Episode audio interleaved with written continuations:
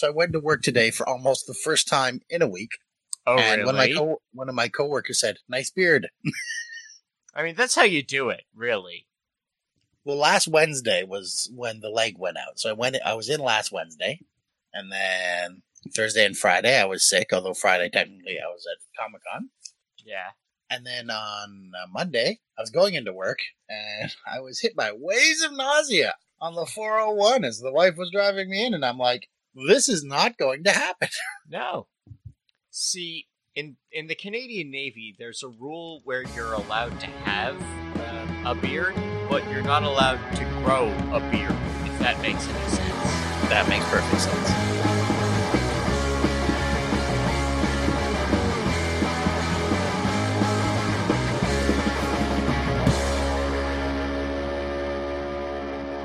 Hello and welcome to I Thought They Smelled Bad on the Outside, a show that really you should listen to on random. Not that not that we have a playlist option anywhere. I almost built one, but then it was stupid, so I didn't. but you should listen to the whole corpus on random. Just shuffle that. Just shuffle it. Just shuffle it right out. 50, 52 pickup that sob. Exactamente. But I'm Scott. He is, and I'm Justin. And that's it for tonight. We're I don't know when we'll stop running lean, but assume lean shows for a while. But but enjoy them while they last. Oh yeah, en- enjoy this tight, direct flavor of our show before we go crazy. Probably over summer. Probably. It'll be Hawaiian shirts and mojitos and talking about the Phase Three shenanigans. Phase three shenanigans and Hawaiian shirts and not mojitos because they're well. It's it's a summery drink and you can get fresh mint. I'm just throwing something out there. I'm sorry. look. I I I just feel bad for anyone who ever has to make one. Is the muddling is the muddling as troublesome as I would think? Look, I I I tended bar for three years with carpal tunnel. Ah, Yeah, yeah. Like like there's nothing that makes you weep quite so much as three blackberry mojitos. it's it's, it's not sounding like fun at this point. Oh no, it it is it is not fun. It is it is the anti fun. Well, all right, you heard that, folks. Don't order mojitos.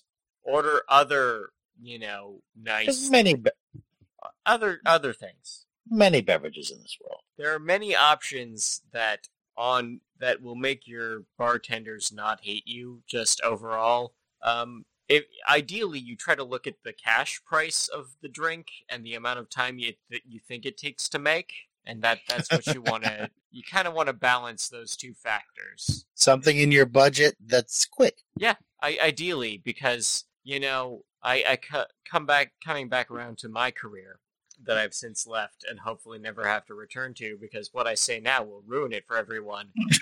uh, just just ruin it for me and ruin my reputation. But I'm fucking sorry. A virgin pina colada makes the restaurant five dollars. It makes me five cents, so that shit can die in a goddamn fire. oh, I'm so sorry to hear that. Yeah. I have enjoyed those. I enjoy pina coladas and getting caught in the rain. That song is about horrible people. It's not about horrible people. It's about two people who've been together for a very long time and just lost the click. They think that's the thing. They think they think they're not there for each other anymore, but they really are. Yeah, except they had to find that through what? Uh, attempted infidelity. Shut up. it's music. It's music. It's la la la la la. I will endorse Wagner, a noted proto-Nazi and anti-Semite, before the Pina Colada song. Well, that's that's definitely a strong stance there, Scott. Uh, no, I actually- don't endorse Wagner. But the, the people I would endorse before, before Wagner is also pretty long.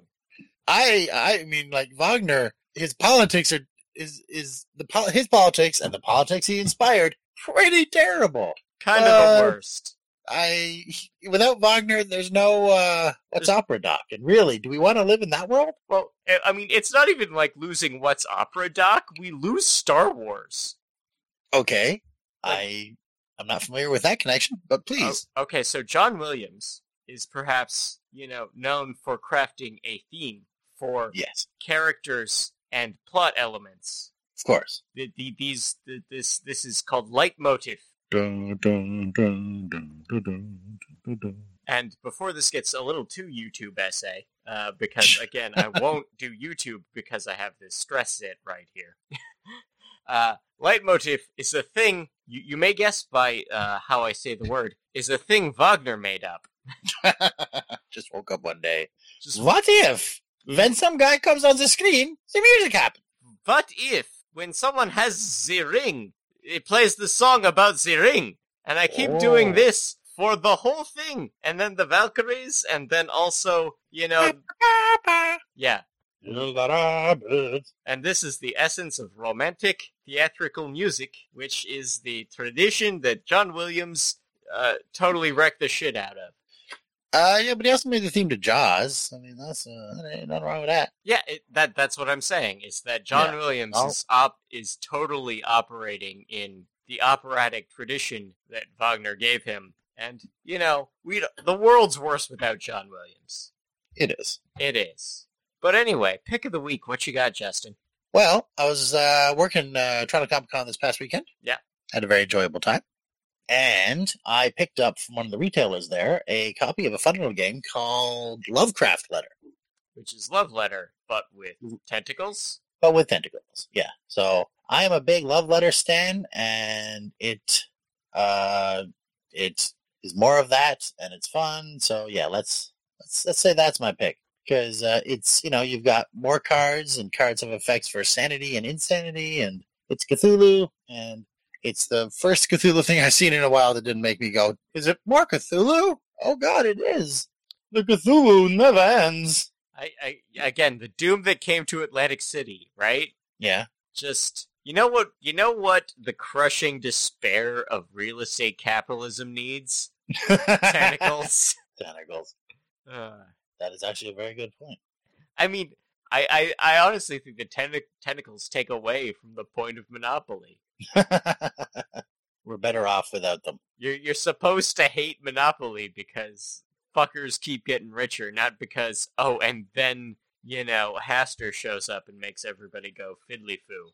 Can I can I make just a if since since we've we've we've weeded off into the tangents of Cthulhu, Yeah, I've always pronounced his name Nyarlathotep Hotep because he's supposed to be Egyptian, and Hotep is an Egyptian word.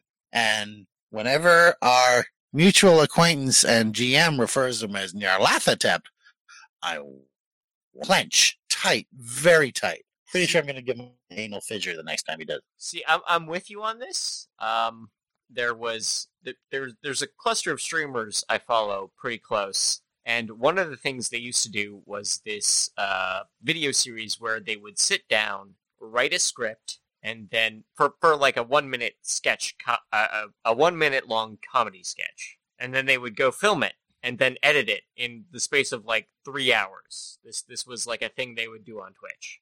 Okay. And um, one of their sketches is just two people staring out the window and uh, riffing on the idea that, you know, Lovecraft's elder gods aren't all that horrifying in a world where, I mean, 2018.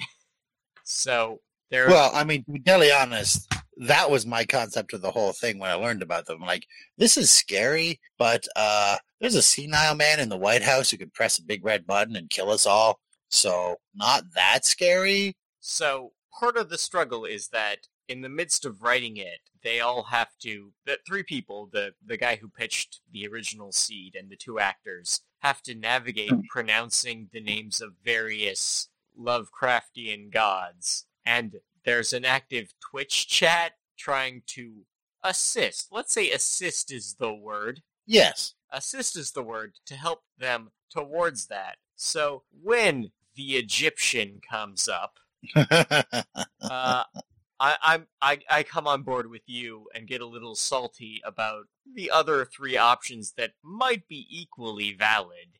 But you know, Hotep, we we know Hotep, we know Hotep. Yeah. That's We a just- word. That that's that's a that's a suffix we are familiar with in Egyptology. So we just need to navigate the first half of that. Yeah. So Well, we, let's assume Lovecraft was a uh, young Californian, and it sounds like gnarly. yeah, So gnarly Hotep. yeah, gnarly Hotep is as valid as Cthulhu, really, because we have an audio recording of good old Howard Phillips trying to say that word, and it's way different from any of us. He has that crazy Midwestern accent, though. And he, he coughs in the middle, and I'm like, is that on purpose or just Yeah, he that- coughed? Oh, that's how you pronounce it. Cthulhu. Yeah, Cthulhu. yeah, just just wet throat noises.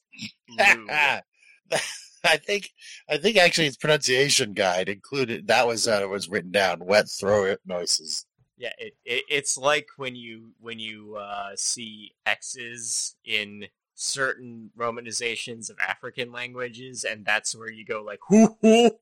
uh, Ah, I guess it's I guess it's back to me. Hey Scott, what's your pick of the week? All right, so pick of the week for me is I I don't think I've had an opportunity to mention this on the podcast proper, but uh, Green Lanterns DC comic series.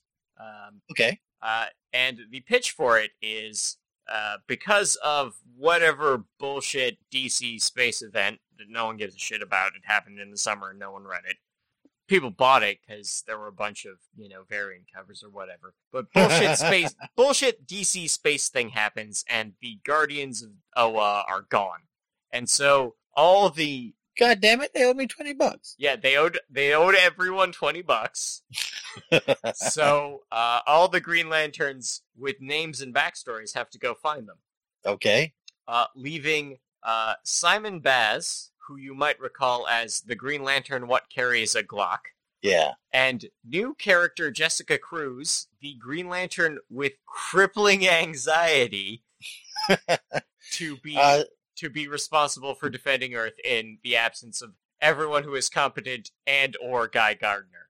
I now I just need to go. I don't know anything about Cruz except she's an okay character in DC Legends. That's that's a fair assessment. That is the extent of my familiarity with her. Yeah. But uh, I think the, the the term Green Lantern with crippling. Uh, what was the term you used? Anxiety. Anxiety. I did they like get rid of the whole person without fear part of it? Because I'm pretty sure that was like a big qualification. Well, th- this this is why I am attracted to this character because she wandered in from like Marvel or Valiant or somewhere, right? this idea that oh, your superpower is willpower, but also for reals, anxiety. It takes you 2 days to get out of the house. Is is is it's the start of the book. And Yeah.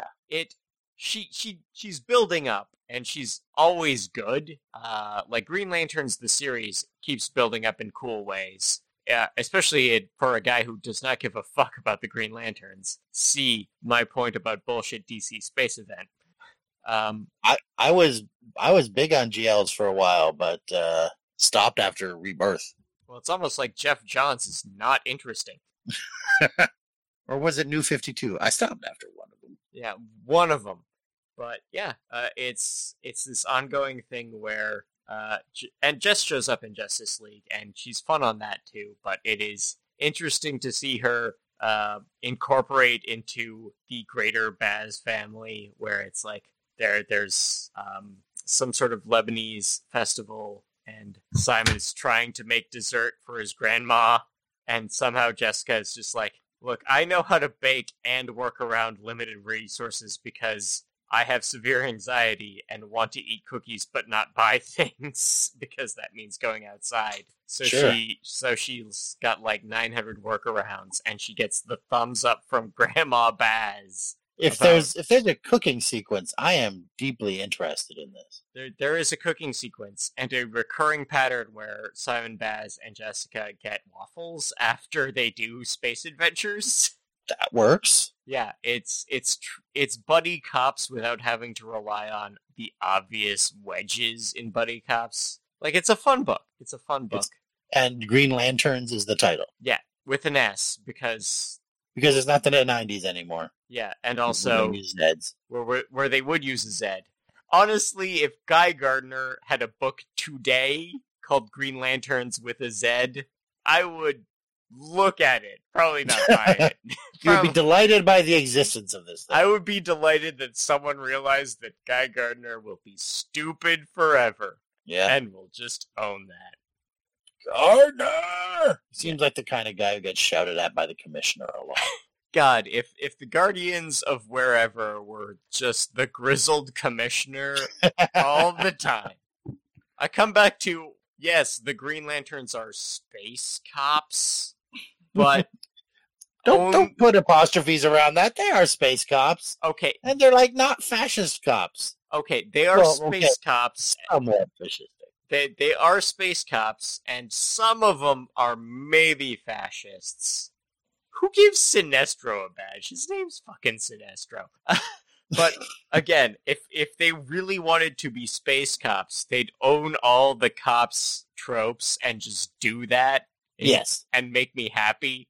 But Geoff Johns is in charge, so no, I can never be happy. There is no joy to be found in Geoff Johns' verse. Geoff Johns, there is no happiness. But speaking of happiness, uh, Speaking of happiness, our main topic for the evening of our recording. You can listen to this whenever. I, I recommend the mid afternoon, honestly.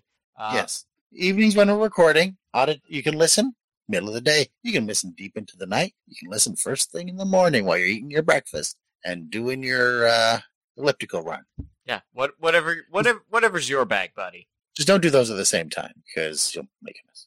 I don't know. I, I feel there's got to be a breakfast that combines with elliptical. Probably some sort of oatmeal bar. Possibly. I, I, or a smoothie. I don't know. Anyway, so our recording for tonight uh, is about Edgar Wright's um, first three movies, which I think he calls the Cornetto trilogy. First three movies, not including Scott Pilgrim. Not yeah, skipping Scott Pilgrim. The three he did that were all him, not necessarily collaborating with outside forces. Because I think Tintin's in the middle in there too, and there's an episode coming about Tintin one of these years. Excellent. We should do it soon before the universe completely forgets about it. Man, Because I strongly suspect it's one of those things that will be quickly forgotten. we got that movie, and I was happy we got that movie, but I think the steam's gone now. Like, oh, Belg, like Belgium's just sitting there. Oh, we got rather a good movie out of this. I think we are done. Uh, but no. So uh, I think Edgar calls it. the Cor- Waffles? yeah, I think Edgar calls it the Cornetto trilogy, but I've always liked the blood and ice cream label. Yes. Well, that's probably much more popular in the uh, in America. Uh, and also, it just sounds cool. It does. It sounds pretty rad. So Edgar Wright, a guy who made a kind of mostly okay comedy about ler- about weirdos living in London. He made this Okay, I I about- know you're not talking about space because that was delightful. Well, that's it. He, Edgar Wright makes a TV show about weirdos living in London, and it's great. It is it is full of things that you know wouldn't make it on TV outside of London. But no, they are they're a different place. they- they're a different place where they'll just you know give anyone eight episodes as long as you know it it gets a few laughs in general and yeah no so he makes spaced this thing um that you know every, everyone should take a look Check at it out. Check it's it good. it's It's a- good Plus, It's- it's a it's a UK show, so there's like what seven episodes. like six and a half maybe Yeah. it it's this small little thing for channel 4 where a guy who wants to draw comic books pretends to be married to a woman who want who thinks she can write a novel uh to get a good good good price on rent cuz Yes, the price they of, can. cuz the price of rent is just you know that's nothing that's something no one can relate to right Yeah, in this in this era, yeah no the rent is too damn high. And um, you know, there's there's some good bits. There's a great techno remix of the A Team theme. Uh, yes, there's a There- ab- there's, there's, an a abs- gunfight. there's an absolutely brilliant just pointing fingers at each other gunfight. Iconic. Iconic, and why I had the utmost faith in him to do well the second movie in the trilogy. Yes, I But- think I actually may have seen. Go ahead. No, no, dude, say say the thing. I think I actually saw uh, Hot Fuzz before I saw Shaun of the Dead. Weird, because I think Okay, so Shaun of the Dead is the first one. It and, is. and it, it's a great one. It It is. is a delight. it is. He calls it a zombie comedy. Um, Mhm. in that A, it zom- a zomcom. a zomcom, a rom zomcom, because it is the broadest strokes of a romantic comedy in that an immature schlub must gain maturity to gain a girl. Uh, but in the middle of that, the zombie apocalypse breaks out, so his maturity is mostly his ability to um, manage the crisis of zombies. And by manage the crisis, we mean uh, hide out somewhere for about a day and a half and let the army take care of it, which is Uh, fine, mom. No, well, I can't remember how it goes. Just wait till the uh, wait the Winchester till this all blows over. yeah, that's it. It's just we'll just have a nice cuppa until then, until this all blows over. Which I'm sorry, Doomsday preppers. Either the state fixes it in 36 hours, or nothing goes well for anybody. Society is over. Everything's over, and I know you think that's great, but tell me you know how to make toilet paper from scratch, please. I hope that would be on page one of the Prepper's Handbook. It's not. It's mostly about paracord. I don't know what you do with paracord beyond wear it around your wrists and ankles and keychains, but you need like 9,000 miles of it on you at all times. Well, I guess it must be handy then. I mean, maybe someday, eventually. So what we're saying is, he the world begins to go funny, and the best part of this film is that as the world begins to go funny, he doesn't notice. Well, this is it. It's we are I part of the point, and zombie is always a little zombie movies should always be a little bit satire. Is Yes. that we are in the habit of not noticing that we're all kind of wandering around on autopilot.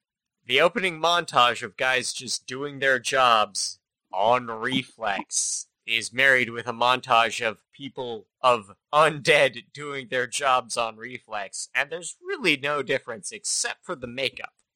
Yes.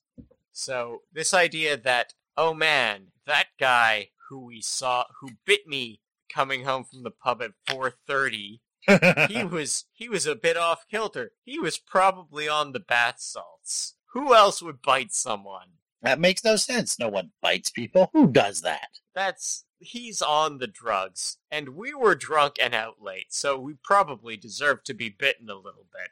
There may have been a bite coming. I don't know. No one deserves to get a chomp, but still, it's to be expected. That's modern life. Yeah. Eventually, eventually, you're gonna go. This guy took a bite out of me. And again, looping back around to the even the morning where the outbreak is in full swing, just slapping change on the counter for what you need as you Yeah. wander past the corner store man. yes, uh, not noticing the bloody handprint on the freezer door. Yeah, exactly. You know, and he literally he he slips on a pool of blood too, and kind of just Yeah, like the the human capacity to ignore actual problems might be the real satire here. but it was it is a delightful uh zombie comedy. And it's it's got Dylan Moran in it, and anything with Dylan Moran in it. That that's right. That's good. He's the roommate, right? Uh, Dylan Moran is uh, the lecturer that everyone assumes Okay. is an accountant because he looks like one. and he, oh yes, and he gets eviscerated and pulled out a window. Yeah, and of course Martin Freeman's in it, playing a frustrated everyman. Now, I, my one of my favorite bits is when he meets his girlfriend's similar group. Oh yeah, the opposite, the opposite crew. Yes, Yeah, that that's great. it is a delight. The girlfriend, uh, the ex, is played by uh, uh, his lead, his co-lead from Spaced, Yes, Jessica Hynes Stevenson. Like th- this is like they they reserve a bunch of bit parts for people who are. If you follow British TV comedy, it's like, oh, that guy. He led a whole series for nine and a half episodes, and a had a Christmas series and a Christmas and a special. special. Yes, 2003. This is 2004. Yvonne is her character's name. Yeah. Yes. Uh, I think the I, I'm I'm gonna come back to the highlight being um, them smacking zombies to Queen. That was a delightful one. Like like for all the things Edgar Wright does right, um, it, it's his ability to use music and other non-script elements to great effect to tell a joke. Yes. Uh, I'm I'm gonna get to this in Hot Fuzz, I think, but uh, my my central thesis about Edgar Wright uh, in in Hot Fuzz. But no, Shaun of the Dead. I came out in 2003, and I think I watched it to fucking death Mhm. because because you know it was just you'd find someone who hadn't seen it, and you'd have to show them, and Well, of course. and so after two years between you know high school and university just showing everyone possible this movie i burned out on it like i was just tired i was done it hurt me to think about it and i'm like it can't have been that good i was just overhyped and enthusiastic as is my nerdish way Well, you know. as we do. Uh, and then revisiting it basically sometime around 2014, I was like, no, no, this is fucking amazing. Still incredible. This is this is really this is really tight, and no one has learned the lessons from Edgar Wright because they're hard. Did you, uh, just to dial back to space for a quick second, do you own it or have you just watched it? I in in sort of the gap between um in the gap between Shaun of the Dead and Hot Fuzz, I was like, hey, someone said, hey, did you know Edgar Wright made this thing called Spaced? You should find it. And so I found it, as you did in 2004. I mean, Of course. You- You required a, you required a digital version. you you can imagine how a 2004 person might watch British television. It was Yes. probably that. Yes. Back in the day, children. You could not watch British television without numerous hurdles. Without one or two, perhaps, extra legal options being put on the table. and an extra virus scanner. Yes. Uh, just the DVDs include commentaries by a great variety of people. Uh, he does one with Tarantino. Uh, he does one with, uh, with, uh, he does one with Patton Oswalt, and it's like Patton Oswalt is not really on top of everything. It's kind of actually uh, embarrassing. Yeah. Or was it Kevin Smith? I can't remember. One of the commentaries was a little awkward. well, I believe Kevin Smith because circa 2004, that guy was not right. But uh, apparently, he also did one with Seth MacFarlane, and I'm like, I've never listened to that one, probably because I hate him. Oh, he did do one with Batman as well. Yeah. Well, there you go. Remember yeah, the era um, where DVD commentaries were cool and interesting and you could get anyone on them? Yes. Netflix, Well, I am- I appreciate what you've done for, in many ways, but you've killed DVD bonus features. Oh my god, I was so disappointed. Well, we bought something that I didn't really Justice League. We bought Justice League, and there's no commentary on it. There's like some bonus features and stuff, but I mean, yeah, that actually makes sense. It'd probably be hard to figure out who to get on. You know, I feel like you just, like, honestly, just get Jason Momoa. Like, Sure. like get the cast on it and just let them say whatever.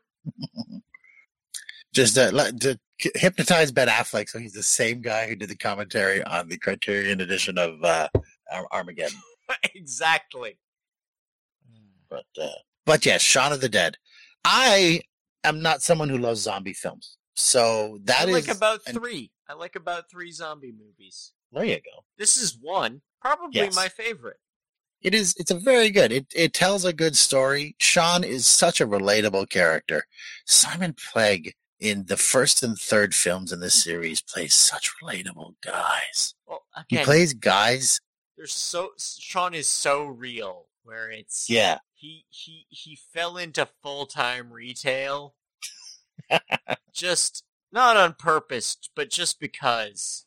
And now he's not anyone's manager, but he's still more senior than anyone else, so he has to whip up disaffected youth of Britain. Yes. He has to pick whip up the part time retail staff. And that that's super fucking real. It's just, oh man, I want to be good to my mom, but you know, I don't know how to do that. And also, my stepdad and I have never got on. And that's that's like an adult children of divorce moment, right? Mhm. Yeah. Oh, Philip, he was. uh See, that's the thing. It's at the end. Shaun, you realize Shaun really never gave him a chance. He seems like a decent. I mean, he's a bit of a prick about his car and stuff, but, But really, He even says it's like, I think I was too late to have earned a chance. Like, yeah, he, he he gets it and he forgives him. and then he's just gone. Then he becomes a zombie, and they have to. The fragility of the human experience. and Skull. Yes. And then they, they, and then the hilarious sequence where they attempt to beat him with a, uh, with a one of those little ball on a rope thingies. yes. And Shaun really has gut punches. I mean, I think I spent a lot of horror movies waiting for the jerks to die. And, well, I mean, Phil gets whacked with their record collection, Yes. but so many of the jerks prove themselves to be people. Just yeah, it's like the eternal lesson. Just because you don't get along with someone doesn't mean that either of you is a bad person. Although sometimes mm, well, that that is the case. But But always remember, dogs can look up. So Hot Fuzz, which yes, I mean, so Shaun of the Dead is a op- opportunity to showcase the talent of British comedy television that you might not see anywhere, anywhere, anywhere else for any reason. Uh, Hot- until sorry, yes, Shaun. There, sorry. in- until this movie, Hot Yes. Fuzz is just straight up talent all the way down. Yes, some would some would point out there's at least four Academy Award winning actors in this film.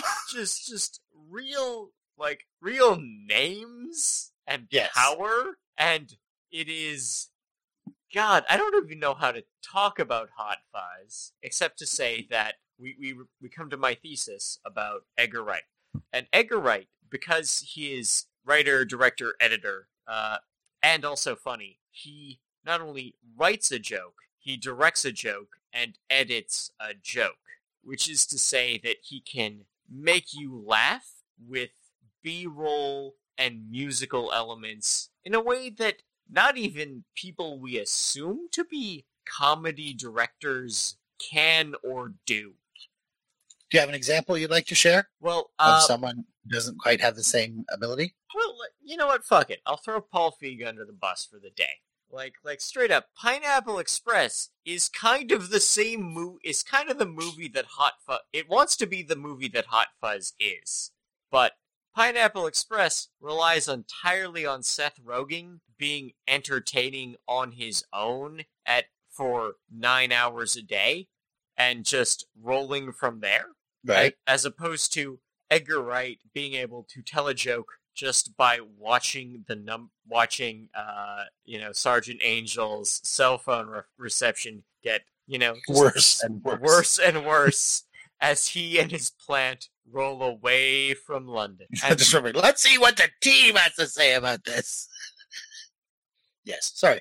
Yeah, oh. And you don't think Feig has anything equivalent in his he, bag he, of tricks? he he I'm not going to say he can't write a joke because he can't he's written jokes and he's Yes. he's good at collaborating with his actors and that's great but when the shooting's done it's just about putting the jokes in order and not about finding ways to communicate funny beyond the words and I think because Edgar Wright is always looking for ways to be funny with cuts with with timing in the edits with you know again b-roll footage of just the vodafone meter going down uh, he So I'm assuming their gets- signal's really bad outside of London. I don't. yeah I, I well i imagine that's almost on purpose because the story of Yeah. the movie is about you know conservative rural england being extra conservative in the face of modernity because there are themes here Yes. Edgar Wright's a great communicator, and he makes us laugh all the way through. But it's like, oh, there's this moment of wait, this this town's going out of its way to be quaint. What does that do to its population? Oh, Yeah. they're either deeply repressed or dead. It puts them in a uh, lime pit under the church. yeah, yarp. Yarp. That is one of my favorite things about this movie. is when people say that's the hound. No. My favorite thing about this is Timothy Dalton. Yes, he is also delightful. He's just so slimy. It's fun to watch him. Must stop me. I'm a slasher of prices. and we come back to that moment, the gunfight in Spaced, where I'm like, oh yeah, no, this movie can make a cop. This, this man can make a cop movie where you know Simon Pegg and Nick Frost shoot up a whole town, and it's like, remember that scene in Spaced? What if he had squibs and pyrotechnics? and a swan. oh, that swan. Honk, honk, honk. And and although we will at any given moment be happy to acknowledge the performing genius that is Simon Pegg, we must also, when reviewing this trilogy, make note that Nick Frost is a delight. Oh, he he's just good at. He, anytime it comes up, he's good. Doesn't matter what he's doing, he's good. I- these first two films, he does they they do feed him mostly from the bowl marked slovenly. Yeah. Well, he's not. Danny is not as slovenly. He's more of a slacker, Yeah. just coasting on his dad. Like he he's definitely a type. He's more uptight in the third one. Well, the But- third the third one is a pivot for both, and Yes. it's good they did that. Now I want to make I want to say one thing about Hot Fuzz. Yeah. Uh, I have purchased it three times. Three. Okay. Three. Uh, first time was on DVD, Yeah. the single disc DVD, which I then loaned to a friend who moved to Texas. Shark. Jerk. Uh, but thankfully, I then found the three disc Blu-ray, which flips open like a policeman's notebook. Sorry, the three disc DVD, which flips open like a policeman's notebook. It is one of my favorite pieces of DVD presentation in the visual sense and the physical sense. And then I bought the Blu-ray, which is everything on it on one disc. Because it's a Blu-ray and they're literally at triple capacity. Yes, because they are better. They're just straight better. Yes. So yes, and you know, I'm pretty sure if like Criterion ever does it, I'll buy that. Oh, if Criterion does these, take my money and run. take it. And run. I oh mean, oh my god, they they could do is- the entire trilogy. I mean, this is true of many Criterion products, but oh, a thing I already love. Just take my money. Yes. So you're very clever, Criterion. But have you done a three film? You have. Oh well, fine. I'll take one and one for the road. Yes, I, I, I suppose I'll have to buy two now. But yes, it is, and and those discs are packed full. Like there are, you know, I think he just looked over at Peter Jackson and said, "Yeah, okay, bonus features are cool. I'll do that too." Well, and again, um, I I don't think Edgar Wright would call himself an auteur because he's not, you know, all Frenchified like that. But Not fancy. he, he's not fancy. He's he's just a man who wants to make films. Uh, but as He's a writer, director, editor, bit part player, he's kind of got the opportunity to construct everything he wants the way he wants it. So when you ask him to explain why he does things, well, you get the pop up video track where he just points out all the numbers and X's in Scott Pilgrim, don't you? oh, do they have that? Yeah, there's a Is pop- that- Scott Pilgrim has a pop up video track. Okay, I have to rewatch that then. But uh yes, I uh, was very fortunate to see him present these two films, Oh, Hot Fuzz and Shaun of the Dead, in Toronto during the filming of Scott Pilgrim. one of those TIFF nights, or not the Bell Lightbox nights. Not even. Uh, Oh. this was just at the uh, the place on Bloor, Oh, and you know he played some uh, he played some uh, trailers, and he talked about them afterwards. And I once again, like I do every time I go to a Q and A, cowered it up and did not ask. So, are you looking forward to making Ant Man? Which is a good thing. That did not turn out like anyone hoped. it's. I was excited for Ant Man because it was another Edgar Wright movie, and Ant Man's not bad, but could have had an Edgar Wright movie. Yeah, I think it could have worked well if he'd been at the helm. But we got the film we got, and that gave us Paul Rudd.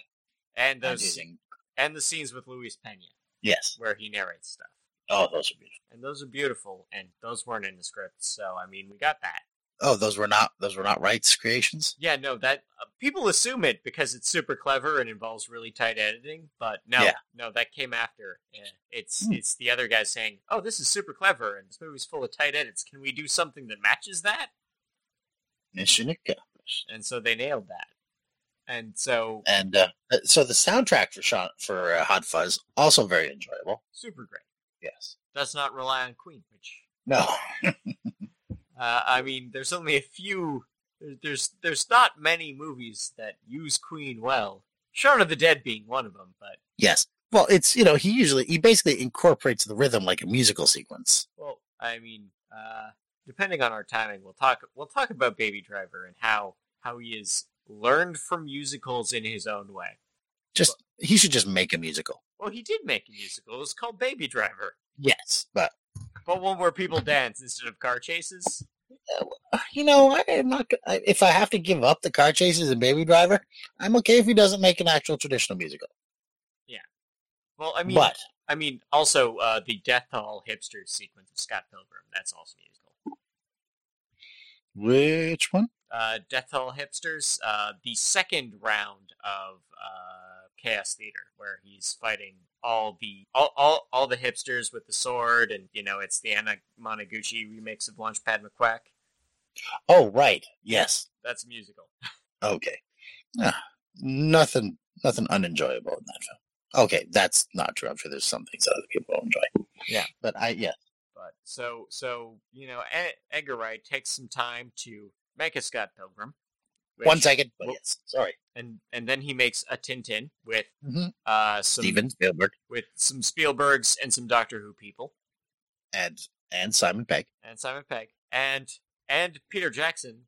Yes. And because Peter Jackson's there, of course we get um, we get an appearance by oh god, this, this would be so much funnier if I can remember the guy who played Gollum's name, Andy Andy. Serkis. Andy Serkis doing a great hap- Captain Haddock despite having auditioned for the dog.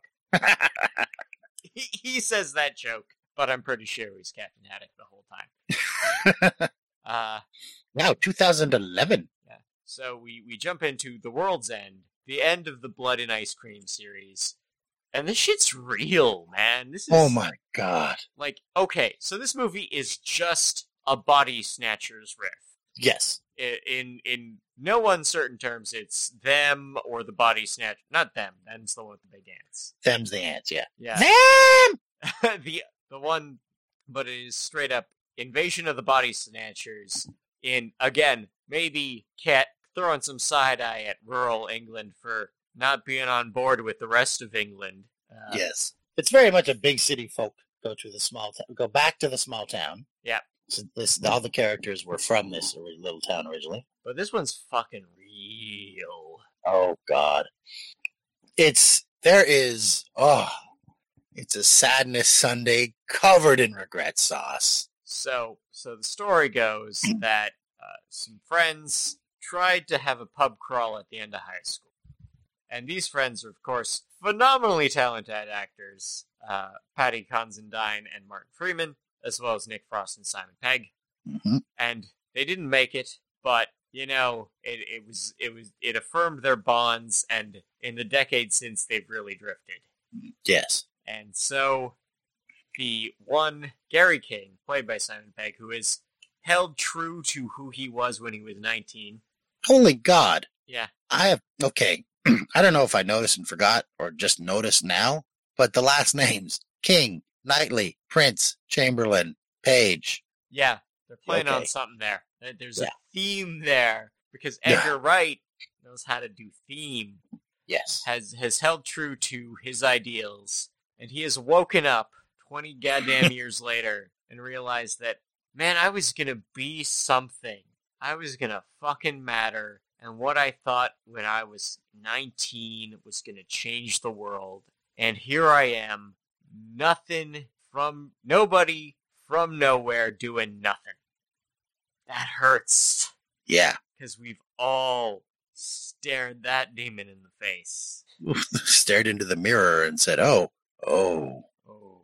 oh, shit." And the real reveal on that is so slow and brilliant. Like, oh, hey, Gary's going out of his way to make us feel young again by tracking down that car we used to roll around in and that mixtape we used to listen to. And oh no, still kept it whole time. yeah. Not why, why change? And then we get the slow reveal that no, no, the Thatcher era punk is right. The world's the world's making everybody worse. Everybody's the same, and yeah, they're robots replaced by alien. Ugh. I mean, the ending is disturbing. Yeah, As someone who basically relies on a CPAP to live, pretty much would have to hope that the loss of uh, food distribution would mean that I would lose enough weight to not uh, not die oh quickly. I- If if you couldn't get wheat products, you'd be able to sleep again and you'd be fine. Yes. An absence of wheat is really what's happening. Oh. But no, this this also deals with addiction and suicide in painful and real ways. Yes. Just the re- just even Pegg being the banker who's so straight laced because yeah, the last time I wasn't straight laced, it went real bad for me, didn't it, Gary? Oh man. No, it's it's like it's a it's funny moments are always funny, Yeah, but the sadness is intense, uh, super intense. powerful. Yeah, like th- this is it. But this movie, as much as oh, it's body snatchers, and then they finally confront the alien body snatchers and convince them that humanity can't be conquered because humanity don't put up with that shit. Man, he's not gonna stand for this. Yeah, we we all we all want to fuck and laugh and screw, right? Yes, And we there's nothing else to do. there's nothing else to do, so they leave, and that's the end of the world.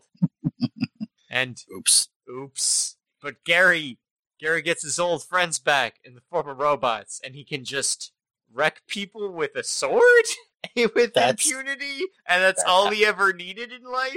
Yes, uh, the destruction of society. Well, I think I think even as much as we can sympathize with looking at ourselves in the mirror and realizing that we're way past who we thought we would be, uh, the ability to say, "Oh, my old mates," and the ability to wreck people with swords and impunity, that'd make me feel better. Yeah, there's a certain attractiveness to that. I did. I did like the the names of the pubs as they go along. oh yeah, and just that Like slow- literally, the last one is the world's end. Yeah, but even even that even that slow reveal of you know, so what's the local? What do you mean the local? Because every pub's the same because They've been taken. they've been taken. They've over. been taken over. Oh my god, they've been taken over. I swear I have seen this film. Well, yeah, and also just speaking as someone who I I don't mind the Firkin chain of pubs, but I wandered into the one that didn't have the house ale, and I was like, wrong, and you lied to me. you said you were this place, but you're not. Yeah, the Flatiron with your not having the house ale. What's wrong with The you? The Flatiron doesn't have the house ale? Yeah, I used to work over top of that place Yeah. when it was a different, before it was Firkinized. before it was In the 90s. Well, when it got, for some reason, it resisted all Firkinization except what I will say is the best bit of Firkinization, which is the house ale, because it's just really light and refreshing. It tastes vaguely of apples. I would uh, definitely have to give that a try sometime if I ever make my way one. We Well- used to, I mean, the last Firkin I was in was the Owl in Firkin. And Mhm. I spent the whole time distracted by the fact that I was there during a con, and all the author guests were just the table over. So I'm now sitting there trying to play it cool as it's like, oh, that's every famous that person Ast- Yeah, that was an Ad Astra. So it's every famous person at this con is also having their lunch break now. And I've just heard the story from the person who edited the Dresden Files role playing game about editing the Dresden Files role playing game. well, there you go. And I'm like, I want to shake. I, I I know Jim Butcher's right there, but I want to shake the editor of the Dresden Files role playing game his hand a lot more because everything I hear about the development of that game sounds crazy, and they had a lot of work to do. It, uh, yeah, well, you know, the hobby is, is, is a fascinating one to try and survive. Especially, well, that game was like ten years in the making, basically. Oh, God. So there, the the story I think I I, I reference when it comes to Dresden Files role playing is the story of uh, Lenny Balsera sitting in the middle of a pile of post-it notes and novels in his underpants, shrieking to the heavens that he's finally made the magic system made se- make sense. Congratulations! Because you would hope that would be something that would click early on in the development process. I, I think he, he he made the math work with the framework he already had. Yeah, but no. Um, the world. But yes. uh, the world's end is twelve beers, and it's hard. It's fun in the middle, but it's hard at the start and the end. Yeah. It uh no, it was good. I have not rewatched it since I saw it in the theaters, which is almost six years now. See, I I missed it in theaters for terrible reasons because obviously you should see Edgar Wright in theater. But yeah, getting the Blu-ray and watching through it, it's like, oh, I want to go through all the bonus features because Edgar Wright just loads these up. It's a good dollar value for your movie. Yes. But this is this this this touches on stuff that is a little close to home. Oh, that's no, it's yeah. No, there's not a lot of uh the f- the famous cock, the cross hands, the good companions, the trusty servant. Oh, the first post, the old familiar. Ah, and all of the film and all of the uh yes. Now, were all of the pubs basically franchised up, or were any of them still No, I, reasonably? I think they were all franchised up, and I want to. I want to say that one of them has since become the name of a franchise of pubs to maybe lean on that. That insult to injury. Yeah, just insult to injury on that. Uh, hopefully, Wright's getting a dime when that happens. Oh yeah, if if he gets the a nickel from every pint poured at a wor- at a world's end, he's he's well enough earned it. I uh, one time I found one of those websites that says what is this famous person worth Yeah. economically, and it said that he was very valuable because he invested his winning his takings from from Spaced in London real estate.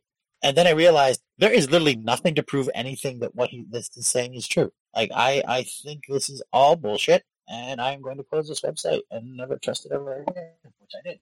Oh, But, I mean, uh, by taking your take, okay, so you're a writer, director, showrunner on on Channel Four, so that's Yeah. like a real paycheck. I'll, I'll say that's Yeah. a real paycheck because you're top dog in, in on a TV show, even if it is for you know nine and a half Christmas specials or whatever. but this is my new goal: is to pitch a show to the BBC that is only Christmas specials. that's uh like would it only show at Christmas or would it just be normal broadcast scheduling but every episode's a Christmas special?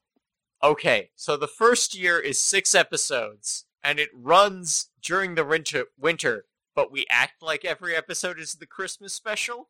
And then That for- works. and then for the next ten years, we keep dragging the cast together, or less and less of the cast together, to do the Christmas special. I will watch it and I will buy it on DVD. Well, my wife will buy it on DVD. She's very faithful. Well, the BBC DVDs are quite expensive, so I expect I will earn a fair shake of royalties on those. Huzzah! Huzzah, we shall all win. So, given that Scott Pilgrim was the first episode of this show ever, don't listen to that. and that we'll get to Tintin one of these years. One of these days. I feel like we're not going to have a chance to talk about Baby Driver for a while, so let's do Baby Driver. If I had any idea we were going to do Baby Driver, I probably would have rewatched it. I've been listening to the soundtrack pretty much continuously since then, Okay. because it's a good goddamn soundtrack. Oh, it's very good. I had to construct it through uh, sheer will on Google Play Music because it did not. It was not on Google Play Music Oh, There we go. So, uh, except for the original tunes. Yeah, uh, based on the original tunes. Uh, so Edgar Wright teams up with a whole bunch of new people, uh, including ridiculously talented, very big deal people. Like I and and one of Hollywood's monsters. yes, and also Kevin Spacey. Fuck that guy. Yes. He's just like let's let's make a crime movie that is set to music, that timed to music, very deliberately, and there will be Now- car chases, and it Oh, will yes. have a crazy soundtrack. Wait, he made Hudson Hawk? he made Hudson Hawk, but more good, but Yes. with the worst guy. But with once again, you know, Bruce Willis isn't terrible. He's just not really. he He's just out of it.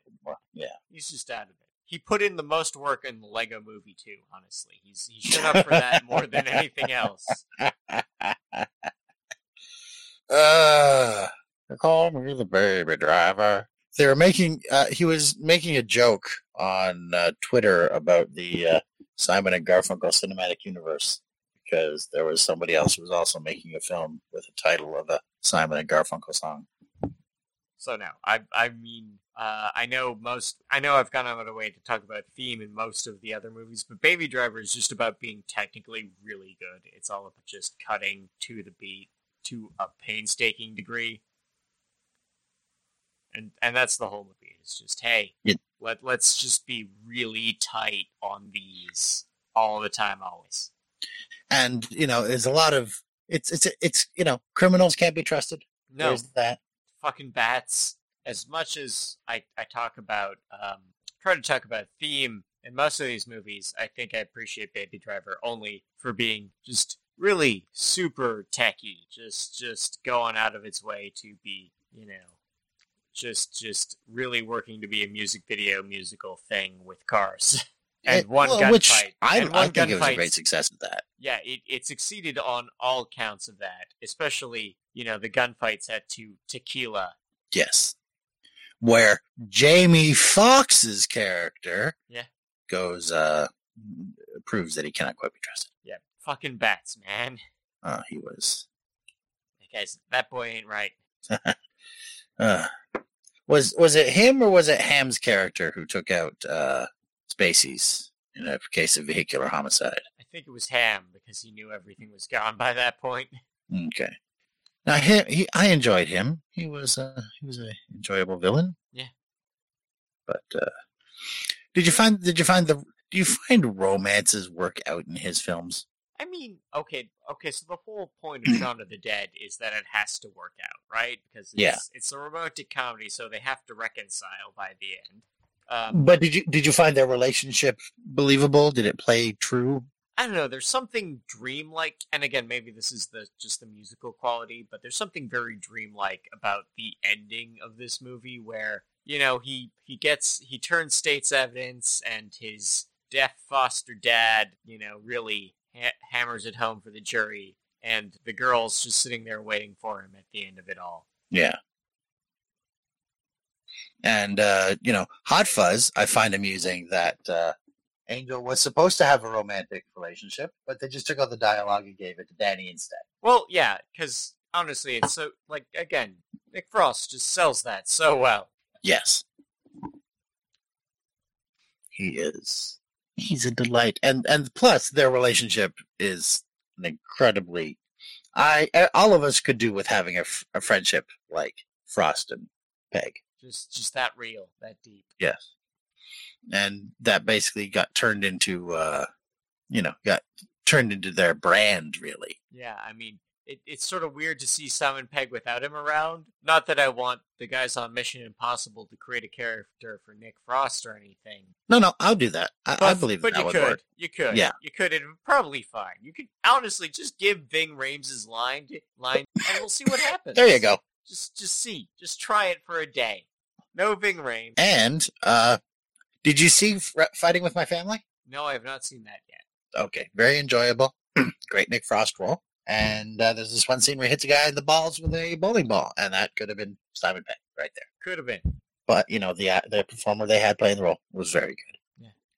So do we even know what Edgar Wright's doing next? I, I looked on Wikipedia, and there was like a dozen things listed as currently, you know, Yeah, but working on. yeah, that that could mean anything. What did he say on Twitter lately? That's a better answer than oh, last night in so Soho, right? Uh, Sparks official. Oh, he's uh, doing something for a band. I don't know. Sparks. Oh, a band doc, a band documentary. Yeah. Eh, could be fun. Uh, duh. No, duh. He's, damn it, Edgar. So much retweeting.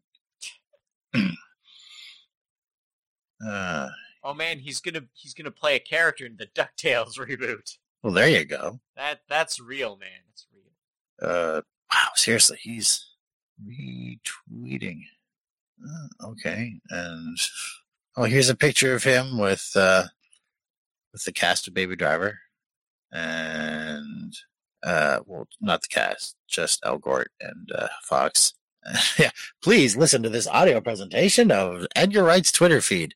Uh, a retweet from Rose Matafeo, retweet from Kumail Nanjiani, retweet of from Phil Forrest saying that uh, the World's End will be broadcast, Okay, so the short of it is his next movie is probably a horror film. which is good. Is it? Is it? Don't? No, Is he doing? Don't? unfortunately, What is he? he's not making. Why Don't. don't he do? Don't? Why? Why was there not a Grindhouse 2 where the other the trailers that didn't make it on their own got, you know, their own presentations? Oh God, yes, I would see. That was the only Eli Roth movie I've ever been interested in seeing was Thanksgiving Day. Yeah. Yeah, he's making a documentary on the cult pop band Sparks. Uh, his next film will be a horror thriller set in London. And okay, Yeah. Last Night in Soho. Anya Taylor Joy. She is a talented performer. I liked her in Split and Glass, even though Glass was uh, once again, uh, Bruce Willis showed up for three days, cashed his check. It was better than you know most of uh, Shyamalan's last few films, but uh, not as good as the film it was a sequel to. Yeah, well, it's almost like uh, Shyamalan has only made a couple good movies. It's, can't can't reach that again. Well, uh, Split was very enjoyable. Everyone don't know. says that. I don't believe them.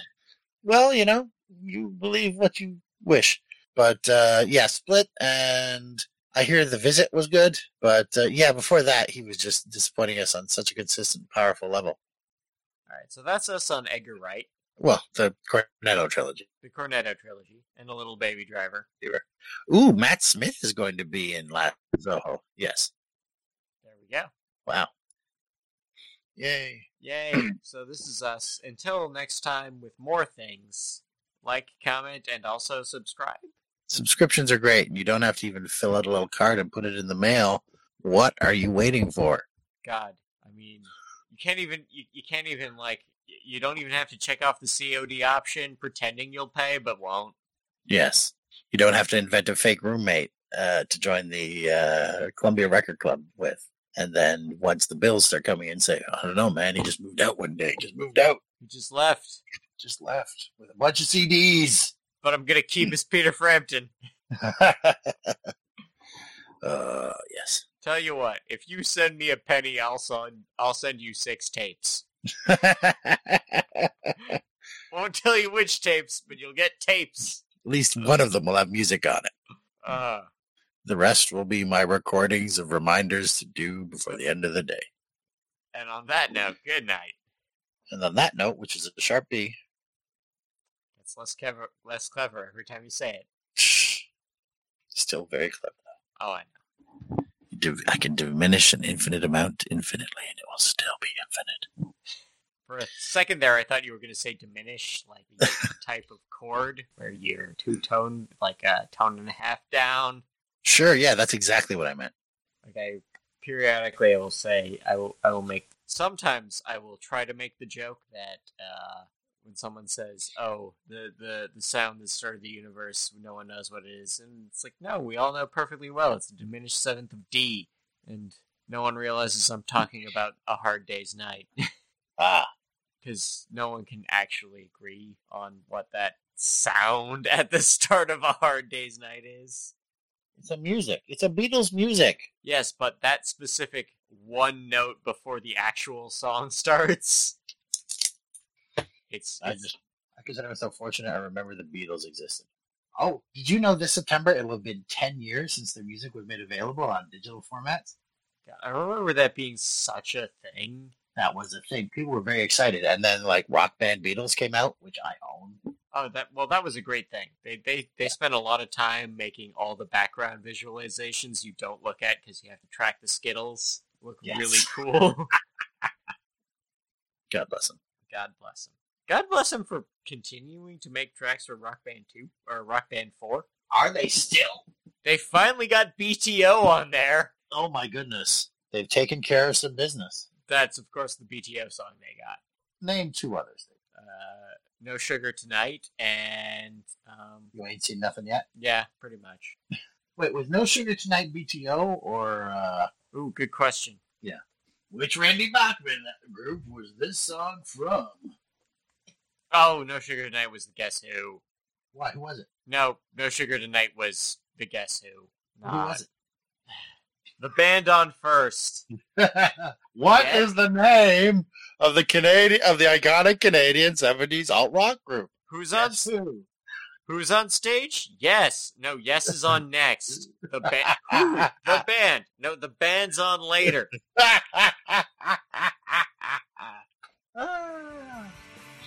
Okay, well, who's closing the night? Rush. All right, who's closing the night? Huh. I thought this smelled bad. On the outside. Thank you for listening. I Thought They Smelled Bad on the Outside is released under a Creative Commons Attribution Non-Commercial Share Alike 3.0 Unported International License.